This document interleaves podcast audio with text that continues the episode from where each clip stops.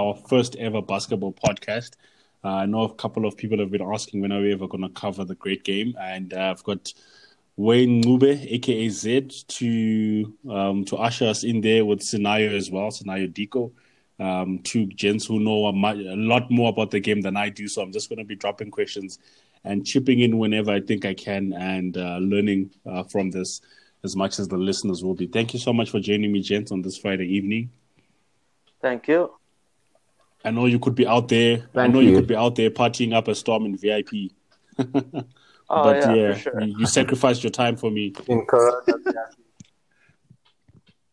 The the the the, uh, the corona's uh, it's killing, it's cramping styles. Yeah, no, I feel you. I feel you. All right, let's let's let's let's let's get down to it, gents. Um, with regards to the NBA, I'm sure you guys have exhausted your thoughts on this one, but I just want to hear for for the first time on this podcast. Just tell me about the league restart, and do you believe how fair do you believe the process was to determine to determining which teams get in, the number of teams, and how fair do you think it would be going into the postseason, uh, as it were? I'll start with you, Scenario. I think it was very very fair. So the reason I think it's fair is because now we're really gonna get the best teams in, and hopefully as healthy as they can. Because, for instance, a team like Memphis, Memphis did really really well, but let's let's keep let's be honest. Memphis took advantage of the fact that, for instance, the Portland was injured. You know, so they took advantage. So now injuries are going to be reduced, and we're going to really see now. Okay, who's we're going to get the. It's going to be about quality,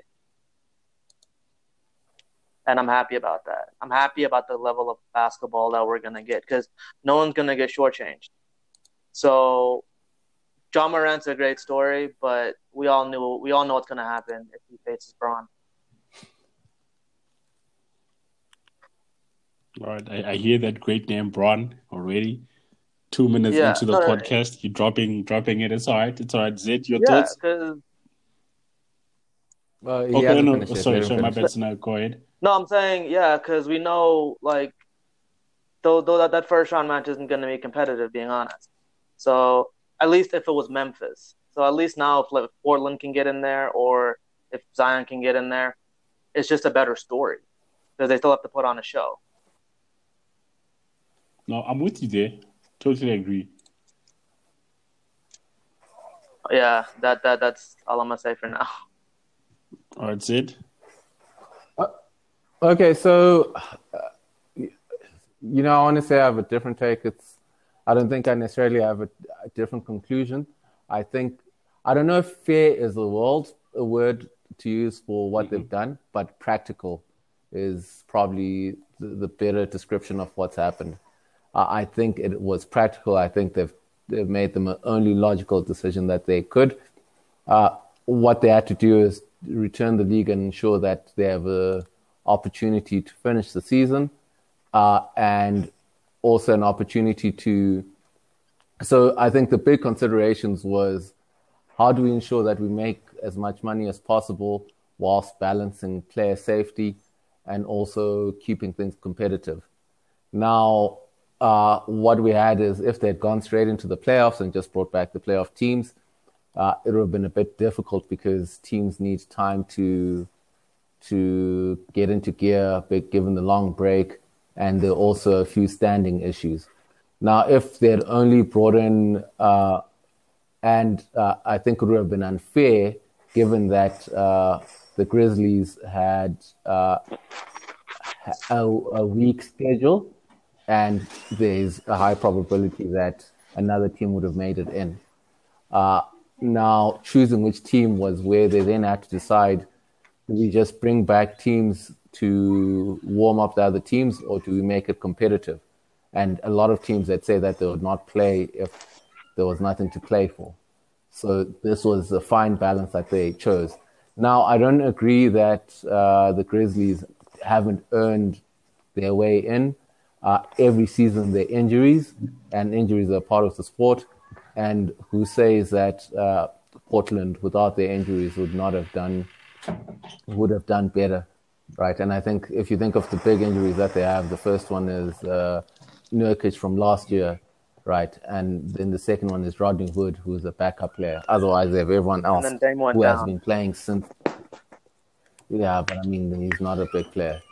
Uh, so the Portland's problem is that they sold their perimeter defenders, or rather, they didn't re-sign them, uh, Aminu and Harkless, and they thought that they could, uh, and they didn't replace them. And so it, I don't think that they're necessarily a team suffering from injuries rather than- a terrible offseason and a t- terrible team construction. Uh, whilst those guys are not noteworthy players, they they complemented Dame and CJ well in that they uh, guys who are not necessarily strong defensively. They allowed them to be scorers whilst they gave that team steel at the back. And once you lost them, whilst also not having Nurkic, whilst also signing uh, players like uh, Carmelo Anthony and Whiteside, who are terrible defensive players. Yes, Whiteside is a terrible defensive player. He gets a lot of blocks, which is not does not mean that he's a good defender. Uh, so I, I where I think we, we're underestimating how terribly Portland messed up and how well the Grizzlies have done because they're fourth in the West. That's ahead of teams like the Spurs, ahead of a star-studded uh, Suns team, uh, ahead of uh, a loaded uh, Pelicans team, right? Uh, before even looking at uh, Portland.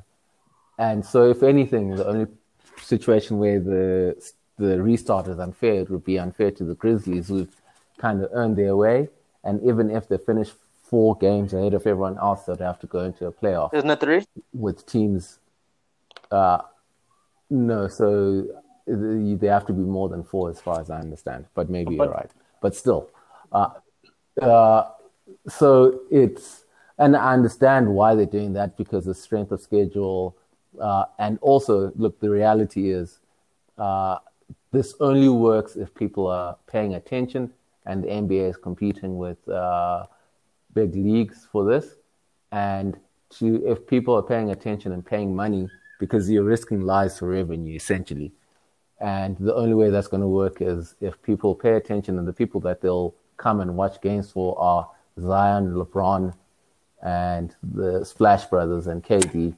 Now they don't have the Splash Brothers, they don't have KD, and so Zion, LeBron are like the two biggest names, well, outside of uh, Luka. And you then had to find a way to bring those guys in uh, and make it competitive. And the losers out of all that are the Grizzlies. And it's fine. It's unfair for them, but it's fine for everyone because uh, if we want this to work, if we, we we need to ensure that it's worthwhile. And what they've done is the probably the most balanced situation where all of this is worthwhile for everyone. I think for me, my I think the Grizzlies get judged unfairly a lot because a lot of people say no, they shouldn't be in there and stuff like that. But I feel like you are what you are. Um, if you are ranked eighth in the West, you deserve to be there. If they're saying they're taking eight or more teams, so I think, like you rightly said, Zed, fairness is not the word, but it's the most practical and the least um, the the path with the least resistance, if I can put it that way, um, with the with the route that they took. Uh, but you mentioned something critical that's leading me to my second question, Zed, in terms of the NBA will at some point, not now, but at some point start um, fighting for um, airplay with some of the big leagues uh, in the US and around the world as well. Um, but if they do manage to compete well and survive versus, for example, the juggernaut that is the NFL, what does that mean for the league? I'll start with you, Zed. So, you know, like there's been a lot of debate just generally about when the league should start and uh, how it should be operating. Like, uh, and, you know, there's a whole big debate about the 82 games and uh, whether that's practical, you know, the whole thing about injuries. And I think the NBA is paying attention to this fact. You know, like this year, if a team does well for a number of years, there's that burnout. Last year, the revenue from the finals fell off drastically. A, because LeBron wasn't in the playoffs, but B, once Golden State got to the playoffs, they didn't have Clay and they didn't have KD. And so you almost had this culmination of the season, which was a dead dud, which is kind of why I also don't uh, kind of pity Portland at all because it's part of the game. But I think what you'll see more of is the league start, starting to try and balance uh, player health and scheduling well enough. And if they can compete with uh, the NFL, it'll give them more flexibility to extend the league, have the league run for longer, uh, have more less back-to-back games, uh, ensure that come the postseason, all your big teams are able to make it, uh, they, and all your big stars uh, are not too fatigued to be able to compete. Particularly right now, when you look at the NBA stars, the big, if you think of the what five, six, seven best players in the league: KD, LeBron, Kawhi, James Harden. Uh, those guys, they're all now 30 and over. And, uh, you know, like whilst LeBron has been a pioneer in showing that you can play over 30, I think there, you know, like he is still an anomaly and it's still uh, to be seen whether or not players like Steph and Clay, who's been one of the big uh, playoff players, Draymond, uh, one of the big playoff players of our generation, will be able to play well into their 30s. So I, I think that's the only real consideration. And if the NBA can start a bit later, give the players a bit more time to rest, and you start around November uh, and have the playoffs finishing whilst the NFL is starting, that will probably be a more practical way to run the season, and we'll see whether or not it happens. Okay. Right, I hear you. Sanaya, your, your take um, on that one? Just just before I do my take, just a couple questions. Firstly, when does English Premier begin? Um, this week, actually, on Wednesday. It begins this week. Okay, and then yeah. uh, what's the what? When does it usually run? What's the time span for them usually running? It's like uh, isn't we, it from like August to May or I mean, yeah, isn't it from August like October to May, yeah. May? Yeah, no, August to May. All right. So the reason I'm I'm bringing that up now is because um, a lot of there's a lot of kind of opportunity for the U for basketball and the NBA to to you know like flex its global reach, and from that I just mean like they only compete with the NFL in America. Outside of America, it's, it's, it's not a question. It's the NBA. So the NBA has been trying to push more of a global game and a global outlook. I don't think.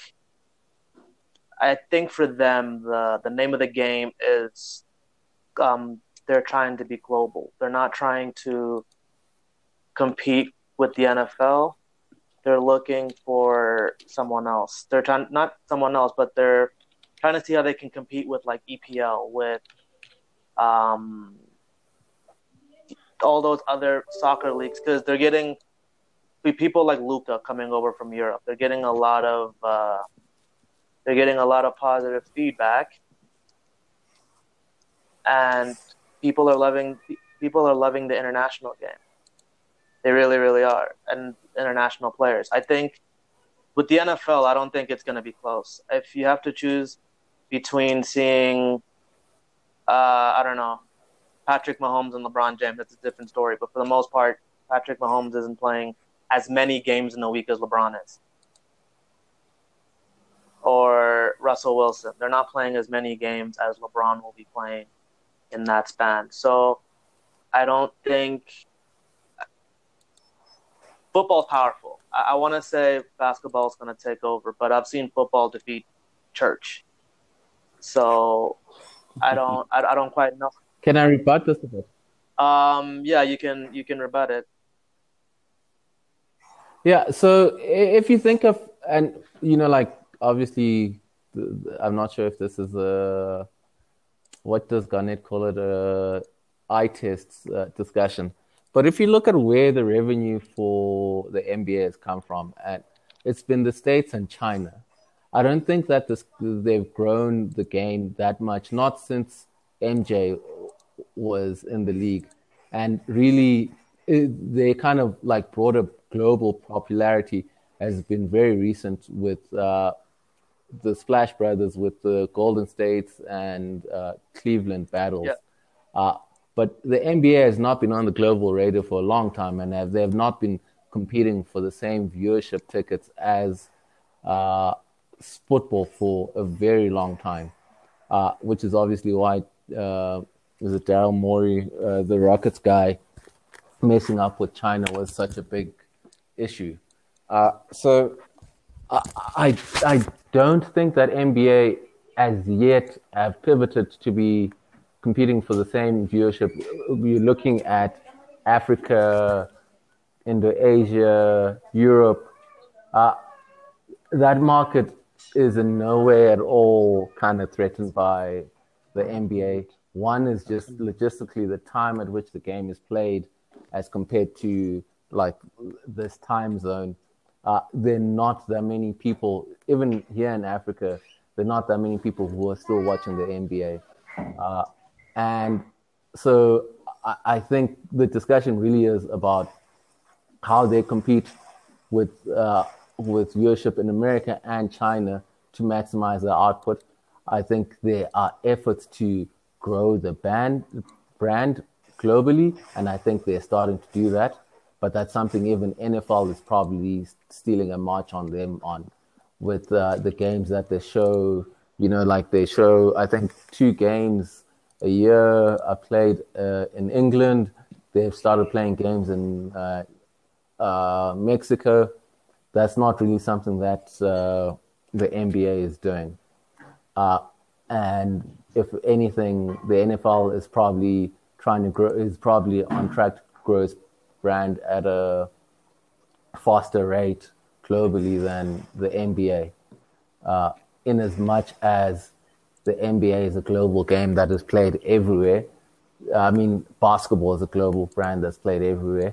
Uh, the as in the two leagues, uh, I'm not sure that either of them can claim they're in any way, shape, or form comparable to soccer yet from a global perspective.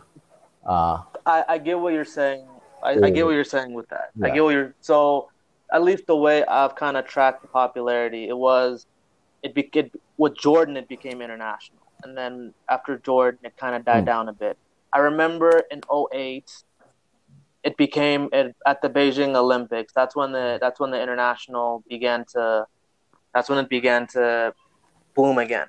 That when the international play because after they won gold, like for instance, Kobe was like, no, he's gonna stick in China, do some more work. Um, LeBron stayed a little bit as well. Also, with that, I, I get what you're saying in terms of uh, who's uh, they're not watching it per se here, just because they lost that um, Super Sport stopped playing NBA games.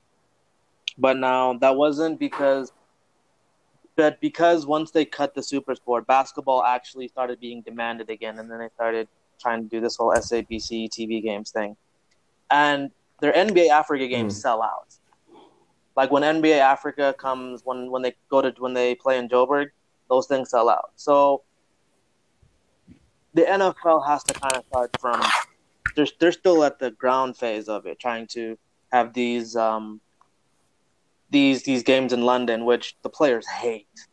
They really hate playing overseas. So it's gonna they're not only getting pushback from the fans in, in the UK who would rather spend that day watching an EPL game.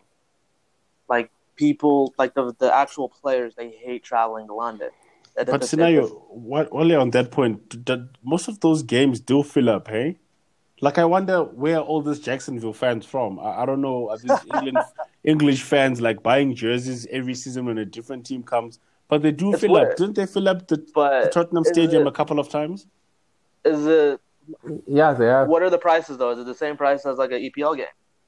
I'm not sure. Obviously, that that would depend, and I'm sure an EPL game would probably be cheaper because if I have a if I have a season ticket and if I've spent X amount of dollars, um, I still got a better deal than paying what hundred pounds to just go watch one game. I get that, but I'm just trying to say one thing that I'm getting from you guys is both kind of want and are kind of working towards getting a global reach, but it seems like they're focusing on totally two different continents.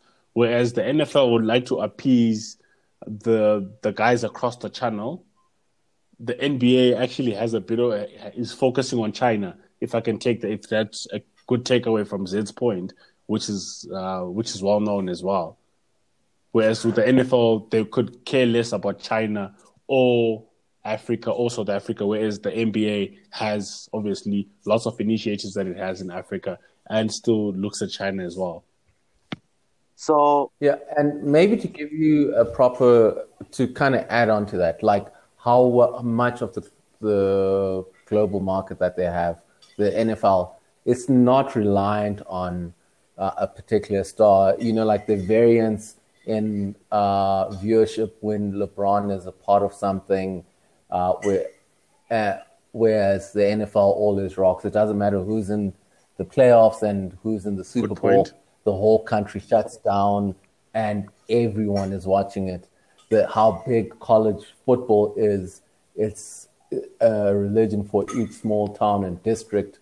Uh, and how the revenue in the NFL has been climbing steadily every year exponentially, whereas the NBA fluctuates in terms of uh, revenue and market share.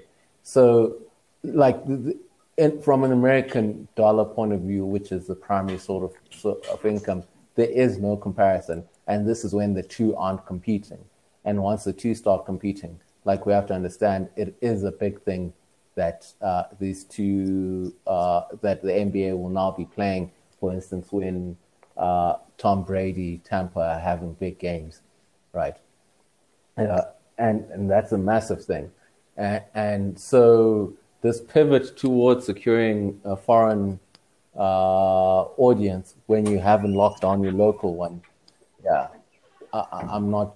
I don't think that's even on their radar at the moment. I'm sure they want to grow, what, grow the, the game globally. And basketball has grown globally, but the NBA is appeal globally. That's a different thing. Can I can I ask you just to define what do you mean when you say they haven't locked down the market locally? Yeah, so that's why it's the, the NBA is still a star-driven league, and uh, the American market there's a large fluctuation in viewership, and therefore in revenue depending on which stars and which teams are are in uh, the playoffs, right? So, in other words, if you look at last year's viewership and vis-a-vis revenue from the Warriors Raptors final, and you compare that to what was essentially uh, uh, a broomstick wash the year before, that 4-0 from uh, when LeBron was getting his ass kicked by KD and Steph, those numbers are wildly different. Whereas the NFL numbers, it doesn't matter if Brady's in the playoffs, if Brady's not there, if it's two obscure teams that haven't made it in a while who are not playing in in in the finals. Uh, the viewership is always high for for the Super Bowl. Everyone is always watching. The revenue is always increasing. And sorry, I'm using hand signal, uh, signal that you can't see. And, and scenario. so that's what I mean. yeah, before you respond to that one, brand, brand, brand NBA. I think Sinai, sorry, you said uh, before you respond to that one, I think it's also critical to note that when you read the different columnists, journalists, and experts, or listen to different podcasts when they talk about what the NF, what the NBA needs to do in order to compete well during that time period with the NFL, it actually varies, and it also shows how broad the spectrum or the term competition is. You know, because we've touched on are we talking competition on a global reach? Are we talking competition locally in the states?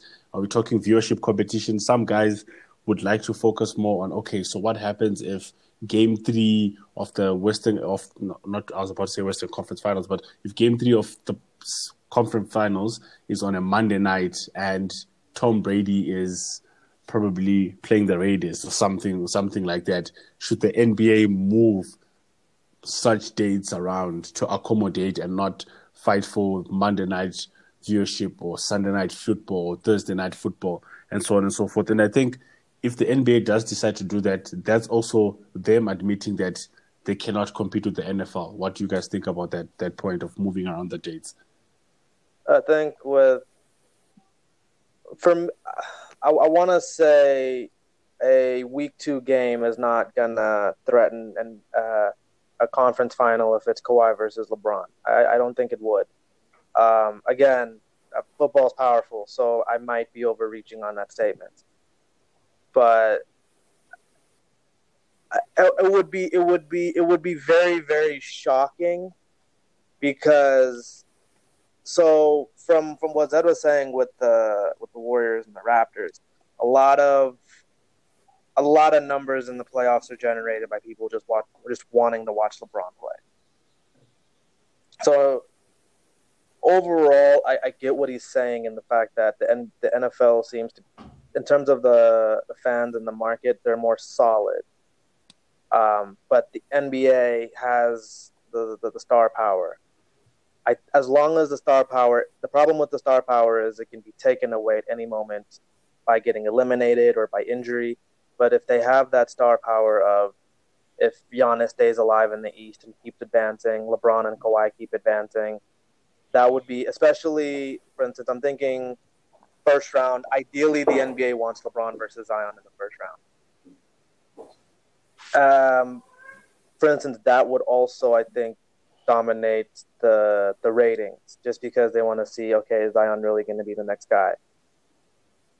That's that's the that's the local battle. I, I still don't believe globally it'll be a battle because the NFL globally they're not competing with like um, the EPL, the leagues in China, the the the leagues in Australia, the rugby leagues. They're not really competing with them. The NBA is trying to compete with them as well. So maybe the NBA should maybe reduce its scope just to focus on maybe one one one opponent at a time. But yeah, the NBA trying to fight a global battle while it feels like the NFL is trying to fight only the battle in America and then tr- and then slowly getting edging into like London uh, in the UK as well as Mexico. Yeah. So do you know an- another thing, and another thing to kind of explain like the NBA is also just the way TV cable works, and I mean, now you should know this, right? In that, if you think of like generally what we've seen here in Africa and Europe, you know, you have like Super Sport, you've got Sky Sports, Yep. uh, and you have games which are then set to not compete with each other. You have scheduling. So a person goes and buys Sky Sports, and Sky Sports will have Arsenal, Manchester, all of them playing at different times. La Liga will play at a different time. Serie A will play at a different time. You can watch all your football uh, differently. In America, it's like their prime time slots when families are there. That's why you have like Monday night football and stuff like that. Yep. And uh, you, you don't get networks trying to say, okay, you know, like we're going to show you the Raptors playing Warriors uh, at like four in the morning, and then we're going to show you uh, like at four in the afternoon, and then we're going to show you uh, Brady playing at eight o'clock.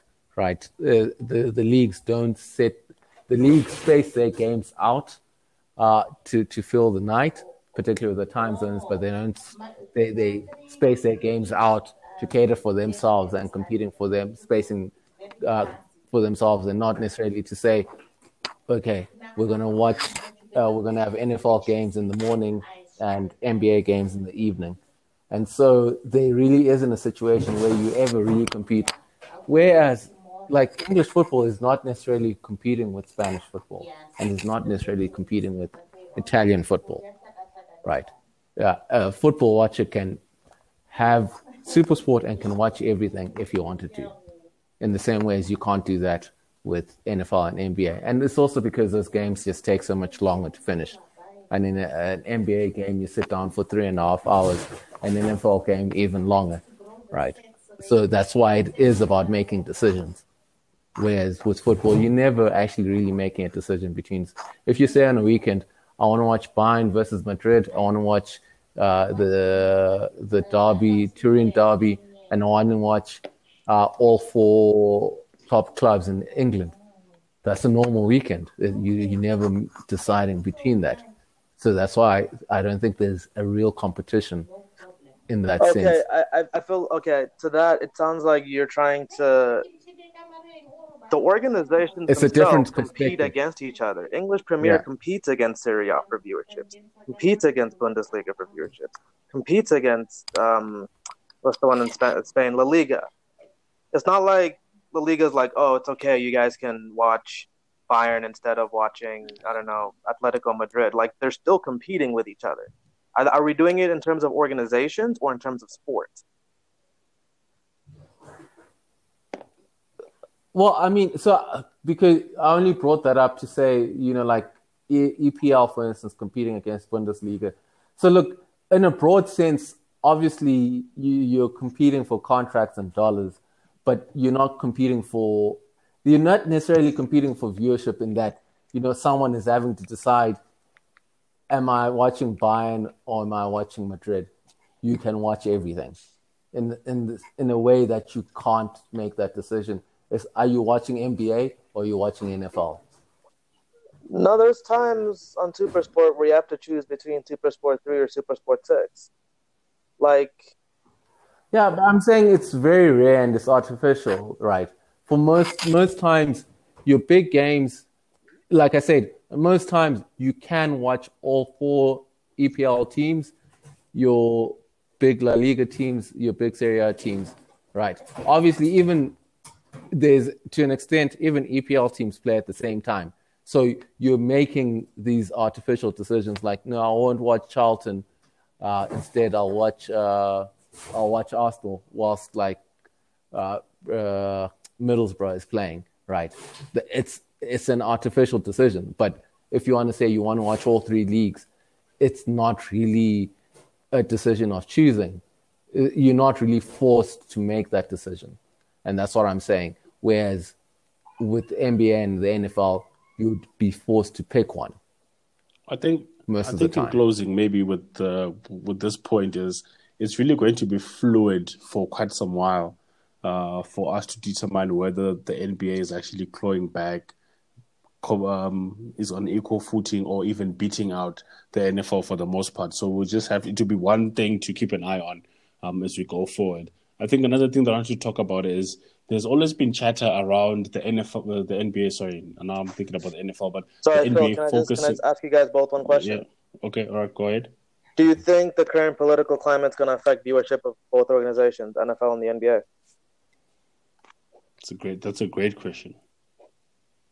That's a great question. Uh oh, it it hardly look. Uh, you had those big protests with all the players protesting, and uh, all the people burning their Nike whatevers and saying they're never watching football again, and NFL revenue just shot up. And right now, you see what's happening for the most part.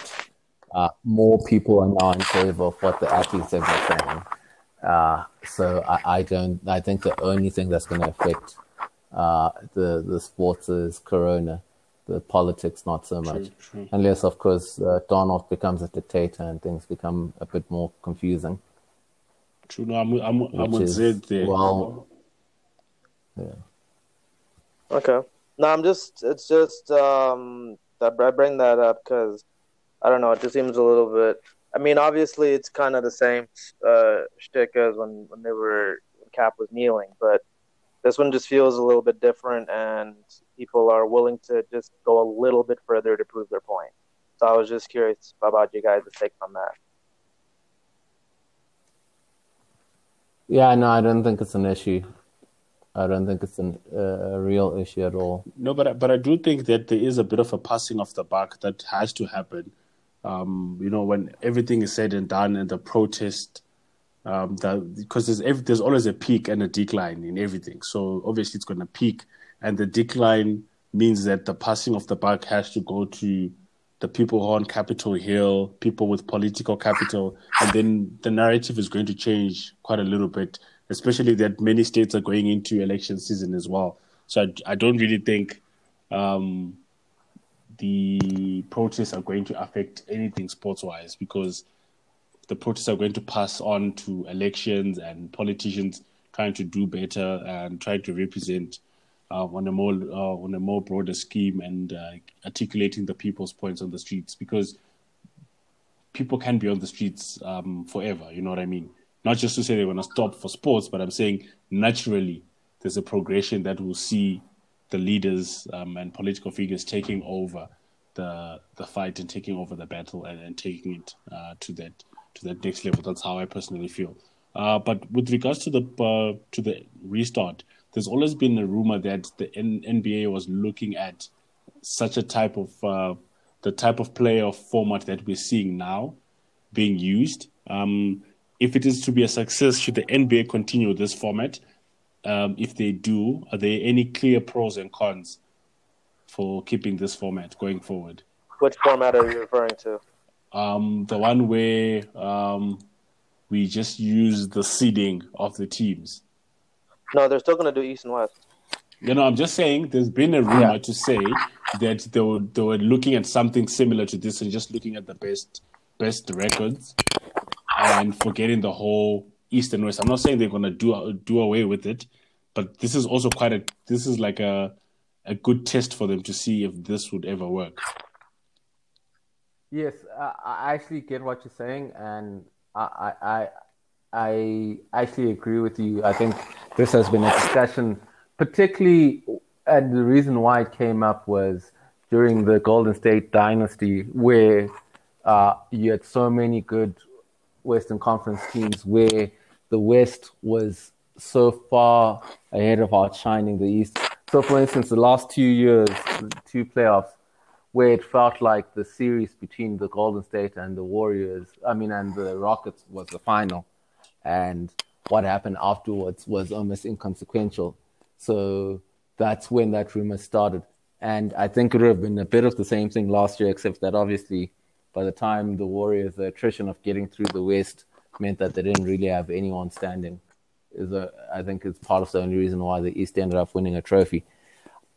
I if things had carried on like that, then maybe those rumors. Uh, I mean, maybe the NBA would have uh, went that way, and there would have been a rationale to do so because you still want your finals to be the most anticipated and to be where most of the revenue is. But now that we've seen the East really starting to uh, do better this year, they've competed a lot better in terms of in the standings. I think it's two years in a row now where they have the team with the most wins. Uh, you look at how many teams in the East are competitive.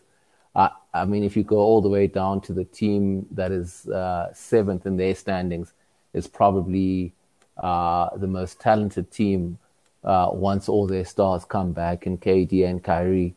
Uh, you look at the Heat, who have this very young and exciting team full of upcoming players that could be a title challenger. Uh, you still have a fairly young Philly team that still have to sort out uh, that, uh, unfortunately, a bit like Portland did badly in the off season. You have the Raptors who have managed to build this team without any draft picks, and you have probably the best player in the league uh, after LeBron for the next few seasons in the Bucks uh, the, the need for that parity, the need to kind of even things out. Uh, the Lakers, the Celtics with their young core, the playoffs from the East side uh, point of view now becomes interesting again. And it, like if you think about it, uh, those watching like uh, Celtics versus Embiid first rounder, you know, like that's now going to draw money. There's no need to mix things up because if anything, the Eastern playoffs, if KD and Kyrie had come back, if you're watching the Raptors playing the Nets, uh, the the Embiid versus the Heat, you know, like versus Jimmy, the Celtics in the second round playing uh, one of those teams. It, they, there's a lot of excitement now in the East that does not require you to mash things up or change anything up, because and that, the reason why that this format is also like that is because it takes into account travel and attrition. And now, if you have uh, all those teams are closer together, now imagine you had a team like Denver uh, playing a first round playoff series against a team like uh, the the Nets. the, the amount of travel that will be happening during that series will be ridiculous. And by the time they get to the second round, that team might then be playing a team like Portland, and you know, like you're traveling half a day every day. So it, it's not practical. Uh, the reason why they were thinking about doing it for this, where you, everyone is on one location, then that whole East versus West thing really becomes a bit arbitrary. Hmm.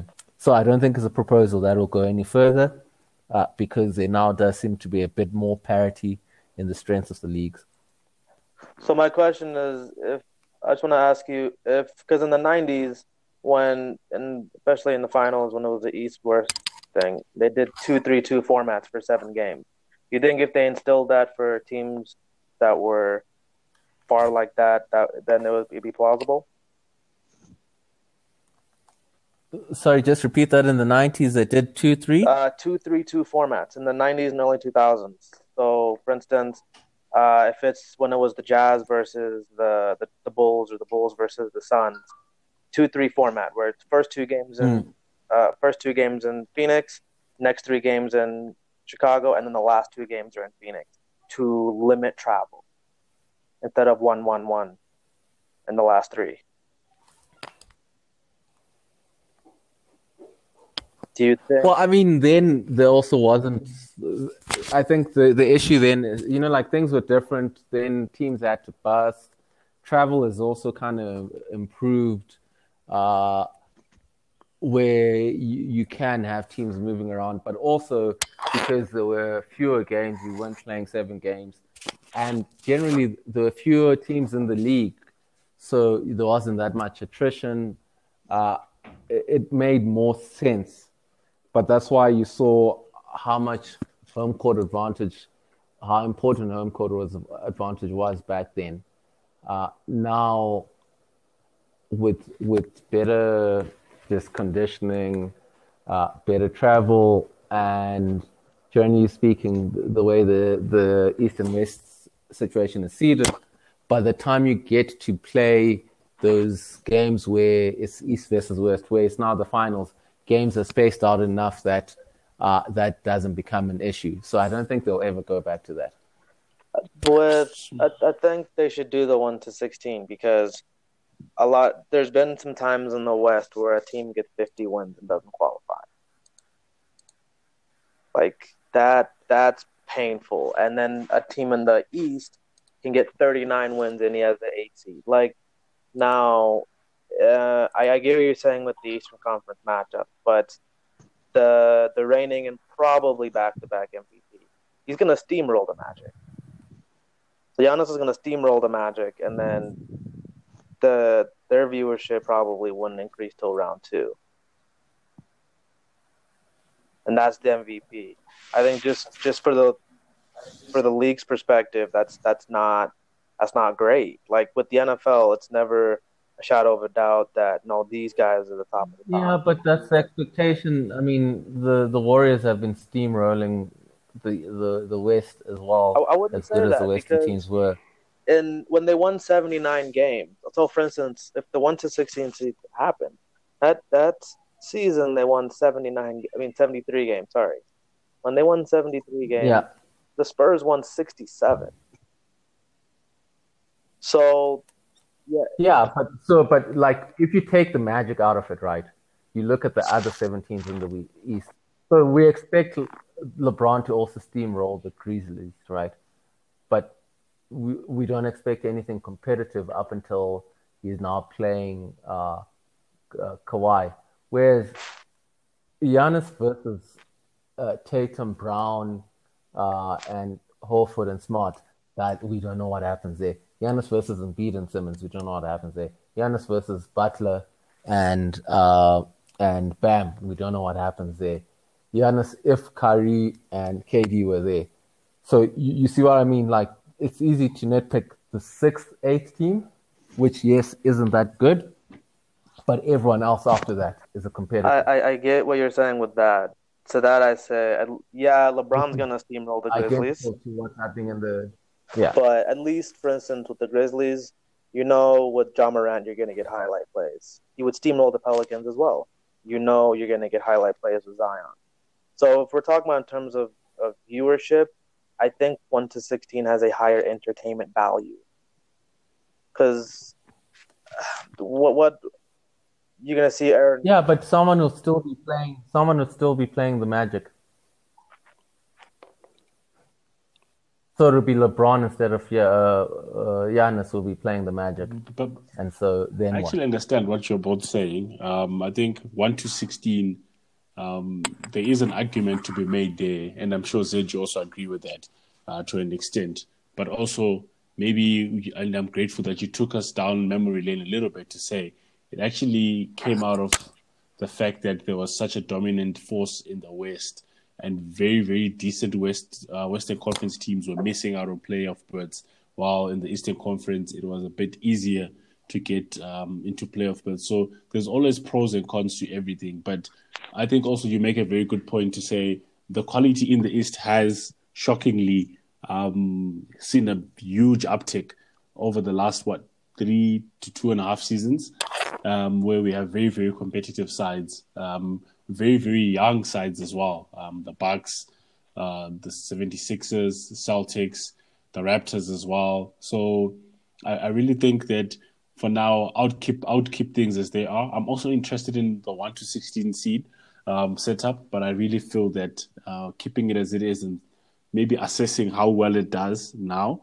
um, and seeing if what are we going to do? Are we going to keep tradition and hope for huge sparks of, in- of entertainment value, or we're we going to go with the new outlook and just pick sixteen and full on knock for for entertainment value? Because one to sixteen does have great entertainment value tied in there. Whereas the other, the traditional route will mean at, in some rounds, you might have, you might in the in the earlier rounds, you might not have as much uh, entertainment value as you would from the get go with the one to sixteen setup. Yeah, and for me, like the issue really is just about it's a superstar league, right? And so the league does what's it's in its best interest, and that's that was the framework for all of that. But Giannis is young, Tatum is young, Bam is young, all these guys are young, right, in the East, and all these teams are fairly young, and which was always the fear, isn't that those guys were too young to show that they're going to become something. But Siakam, that Raptors team uh, is full of a lot of young talent. There is no reason to have any anxiety in the near future about those teams. If anything, they all look like they have brighter futures than, than most of the teams in the West. So, uh, the if anything, we, might see the, the this whole discussion reversed because of an imbalance in the West. And I think what will happen is there'll just be a bit of calm heads and say, you know, these things pass. They, they, and uh, we just have to wait it out like we did last time. Right, interesting points there.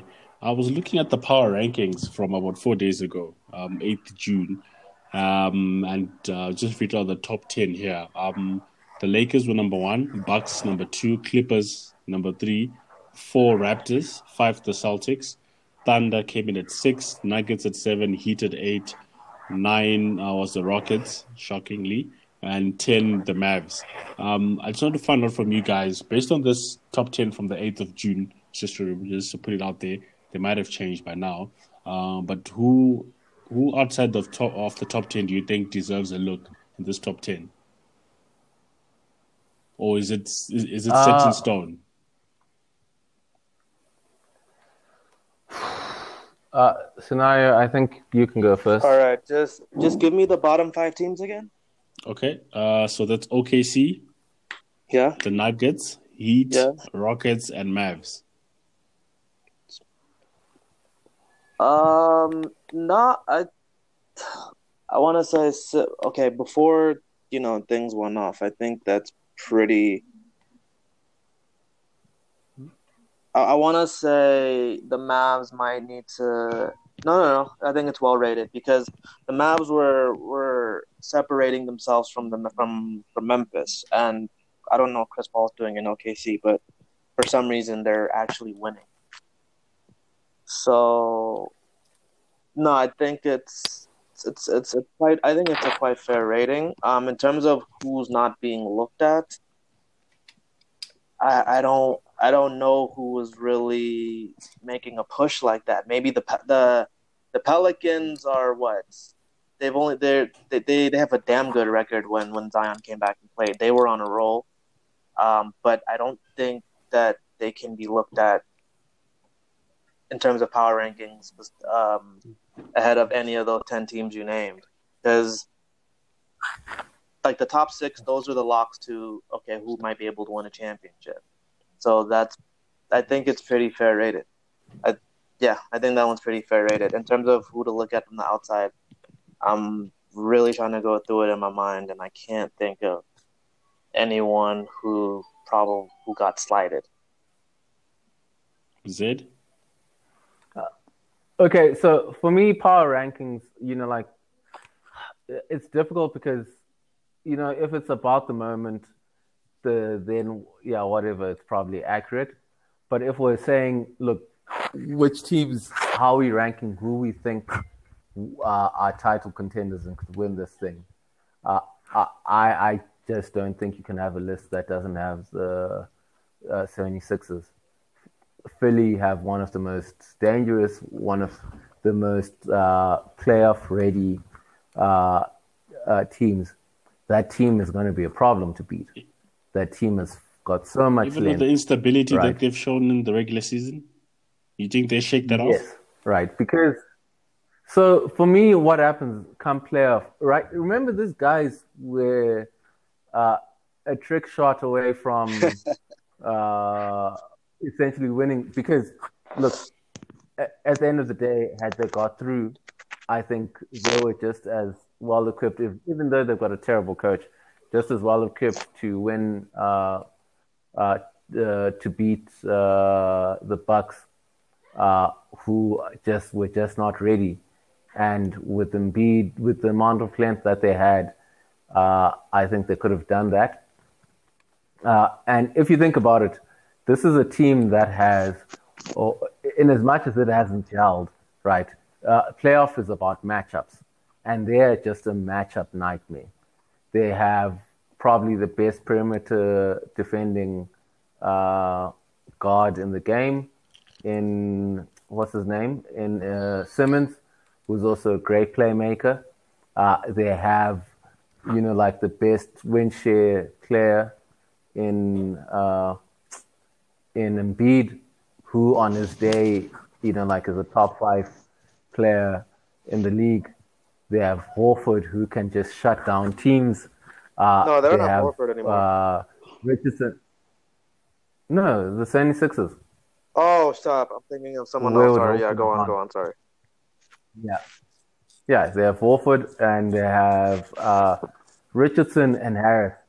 You know, like the amount of length that that team has, and you add Thybulle, games are going to be close and they're going to be hard to score on. So, in as much as they don't have, you know, like chemistry, uh, particularly offensively, just because they're not set up well, they can beat absolutely any team. Whereas, like every other, like a lot of teams there that just have very clear ceilings. Like, in as much as we love Luka, that team is young and isn't going far. Like once it meets a LeBron, once it meets a, uh, you know, like uh, Raptors, they're not going anywhere. Uh, same thing with uh, like, would I put my money on James and Westbrook uh, over the Sixers? No. So I think they have a path because I think they have a path to win uh, the East. I think after the Bucks, they'd probably be like the, the team I'm uh, most afraid of if I was a fan of like the Celtics or or or the, the, the Raptors or whatever it is, right? And so excluding them doesn't make sense to me. Uh, if you're living in the moment and just saying, "Oh, hey, Simmons and Embiid were injured two months ago and they weren't playing well," then yeah, sure, Right? then they deserve to be where they are. But if we're talking about now, we expect all the players to be healthy, and who do we think will make it out of the East? Uh, I can't name more than two teams like Raptors and Bucks are the only teams that are bet ahead of them. I think they're right there in the same grading as the Celtics Okay. and the Heat, Interesting take and there. at their full I want to potential, they've been You know, point that scenario made earlier this uh, in one of our phone calls, and he was talking about how underrated the Bucks shooters are. Scenario, um, your point, and then said I want to quickly wrap up with you, just uh, chomping down there because we do and we do respect the. I think we lost scenario there. Um, we do respect the the Bucks shooting, uh, but maybe is it underrated? Zed? Yeah, he, Sinai was saying that they're shooters. The shooters on the, on the Bucks- Bucks roster are very underrated.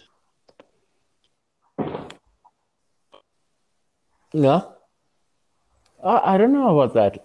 Uh, look, the thing is, here's the way we can put it, right? Uh, Middleton is a very good shooter. I mean, he's shooting 50, 40, uh, 40, 50, 90 splits.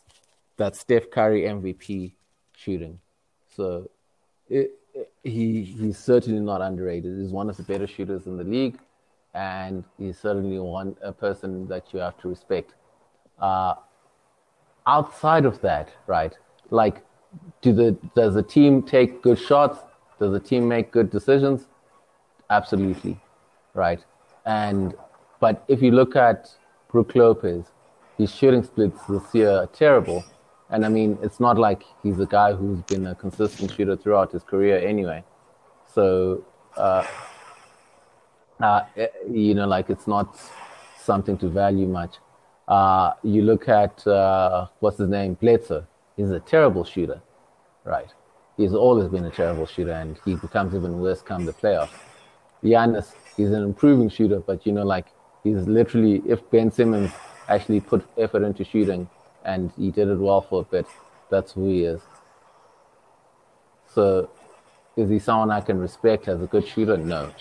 Uh, the, then they've got like these role players who have good nights sometimes. A, guy who I have a lot of respect for he is can- he can shoot the DiVincenzo. He was a very good buy. Yeah. And uh, yeah, you can shoot the ball, but you know, like the way McKinney could shoot the ball for the Right, Golden State. Warriors, you know, like he's their levels, right? Yeah. And come a tight playoff matches when you want buckets, I just don't think they have enough shooting to rely on. I- I don't definitely think saying they- that that's their key they're not underrated. They, they're just rated uh, where they deserve to be. Yeah, I think they're a good basketball team. I think th- th- they've got a. They do not have as high ceiling as a lot of other teams. I think they'll go as far as Giannis takes them, uh, and but I don't think you, you know like they're a bit like the Raptors, right? The Raptors don't have a lot of good shooters, but the Raptors have a lot of versatility, uh, and they've got a lot of length. Uh, and even then, I think the Raptors have The last one, uh, uh, uh, their shooting is a lot better than farewell. these guys. Uh, can you rate the best five coaches in the league currently? In Yeah. order. Okay. Okay, Nick Nurse. Yeah, this is an order. Uh, like, and right now, and obviously recently biased, not like historically. I'd like if you're looking at a playoff matchup. For me, it's Nick Nurse, then Pop. Uh, those are the top two. Then Kerr, uh, and then after that, uh, I'd have to go with uh, the Bucks guy Budenholzer, and then after that, uh, this is where it gets a bit tricky.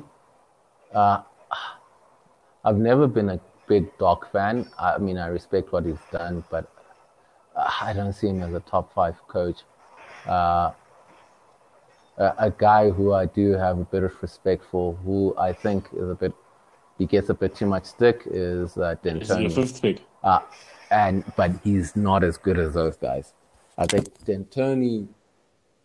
Yeah, I mean, like literally, you would be the best coach if not for uh, a, you know, like two of the best. Well, literally four of the best generational players.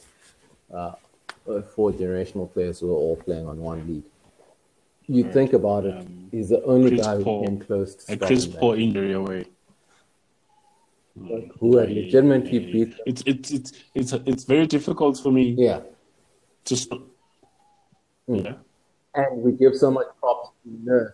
But Nurse, he only beats the Golden State only after KD, Clay, uh, Looney, Boogie, like the, the how decimated that squad was. And even yeah. then, the guy had to pull out all the stops. It's still hard for me to to, stop Curry to stomach the fact that you're giving So- credit to the mad scientist Whereas um, D'Antoni- based on the fact uh, that you bash you bash the Rockets, you bash the Rockets uh, at every chance. No, I've always had respect for the team. No, I mean I bash the Rockets. Look, the thing is, you. So do you know what the thing is? Like, I'm not going to spend my time bashing the Nets, right? Why? They're, they're not worth talking about. The people who face, you know, like the, the probably the most scrutinized and criticized managers, the two most scrutinized and criticized managers in English football were uh, Alex Ferguson and followed by Arsene Wenger. And who are the two most decorated managers in English football? Those two guys. So Yeah, heard. there's heard. a certain Thank you so level, much for your time, you know, like you don't talk about nonsense. Mm. And yeah, and just on D'Antoni, and just to take another dig at uh, these guys, uh, I don't think that you know, like we we disrespect D'Antoni. I think there is disrespect that is paid to. Uh, I suppose to an extent, yes, D'Antoni does get a bit of criticism, but I think a lot more, particularly from fans, criticism goes to uh, James in particular, uh, and that's more down to this his style and like the irritating things that he does and the way he plays the game, right? How much of that is like D'Antoni? I'm not sure. I don't think it's D'Antoni who's telling him to flop, right? And I don't think it's D'Antoni who tells James to whine uh, and complain about the refs uh, and complain about everything but his own performance uh, once things get tight in the playoffs. So, like, uh, that's not the coach's fault. And it's not the coach's fault when your star player, No, you. uh, you know, like, flops in a different way uh, when there's not pressure, right? So I think he's done well as well as can uh, can be, and I think him having gone and gotten CP3 was him acknowledging, look, we can't win just by dribble, dribble, step back, flop. Uh, and he had varied his game in a manner that had actually beaten Kerr, except for Kerr just having more talent and the injury that uh, CP3 earned. Yeah, just to correct the the Rockets slander. What makes Rockets annoying is is uh, James in particular. Uh, you know, Sorry like, about that, where you have a two for twenty night and you get forty points. You know, people are like, no man, what's going on? Okay, I've I kind of All right, no, I held it down. I just wanted to add on what to what you said, and I agree with your take on Philly. They're a matchup nightmare. My my frustration with with Philly lies in the fact that they they've had the people required. They they had them last year, and it it was it's like um they weren't as serious. It's kind of a thing of I'm one of those people like I've been watching them since they've started this quote unquote process. So they've just been coming up short. Granted, before it was things like injury and all that, but like you said, it's it's, it's a part of the game. So it's hard for me if we're if we're talking about who's a better team.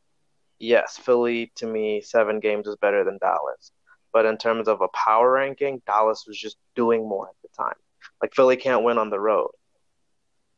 They're, they have a very bad road record. At home, they're solid, but they have a very bad road record.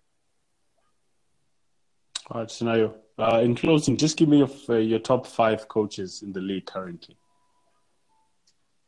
Top five. Okay, that's interesting. Um, ooh, Brad Stevens. Um, I think uh, Bud's a good coach up there in Milwaukee. Um, Vogel. Um, I think I want to give it to Spoelstra. Uh, Spoelstra is doing things in Miami, and um, he's he's turned into a good coach. Who else? Who's the Who's the Memphis coach?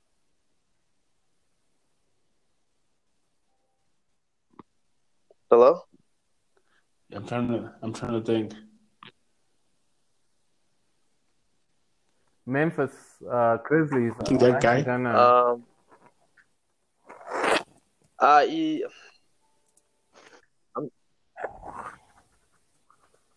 Um, uh, it's a guy called Taylor Jenkins, which in itself. all tells right, everything you need maybe. to know, I think. Um, I'm I'm just the and for the record, I'm saying these name. five based off this season. Uh, no, no stress. Based on what I'm seeing this season, and then uh, so maybe maybe Carlisle with the Mavs. No, no, no, no, no, no. Take that back. Take that back. Whoever whoever's the coach for OKC, if it's if it's still the same guy. But those those five to me, those five to me are getting the most out of their It is. players and the quality of their players. I have to go. Yeah, Billy Donovan. For me, it's those five Okay, cool. this season. Billy Donovan. Hold on to your coaching picks. Uh, when we have the second NBA podcast, we're gonna start off talking about coaching schemes and uh, all that kind of stuff. So did he pick a completely different five from me? Like all five? Look, I, I respect part of the list, and I, I won't lie. Like, uh, not including Brad Stevens in there, and Spoelstra probably would have been like six, seven, uh, for me. But all five, not acknowledging like coach of the year, Nick Nurse didn't even break it into it. I mean, I understand you are talking, you you do have a bit of recency bias, focusing more on the, the now. But all five of them, Nick Nurse didn't get see He's in. the he's the he's an honorable mention. he's an honorable mention. Now let's let's save it up for the second podcast. I knew I would get you guys Fair, to fair. disagree on something because you've been agreeing for the most part, if I can put it that way. Yeah, but, yeah, it's hard to disagree. Uh, basketball, at least if you're arguing it from a basketball Nice. standpoint. Yeah. But sometimes I do go from the side of a fan. All right. No, thank you so much, guys, for joining me. Thanks, man. I hope you have had uh as much fun as I've had, and hopefully, when we No, thank you. This was touch on the second podcast, we add in another voice and uh, take it from there. No way. No, Thanks, gents. Stay I'm out. looking forward to it. Yeah, Cheers. definitely.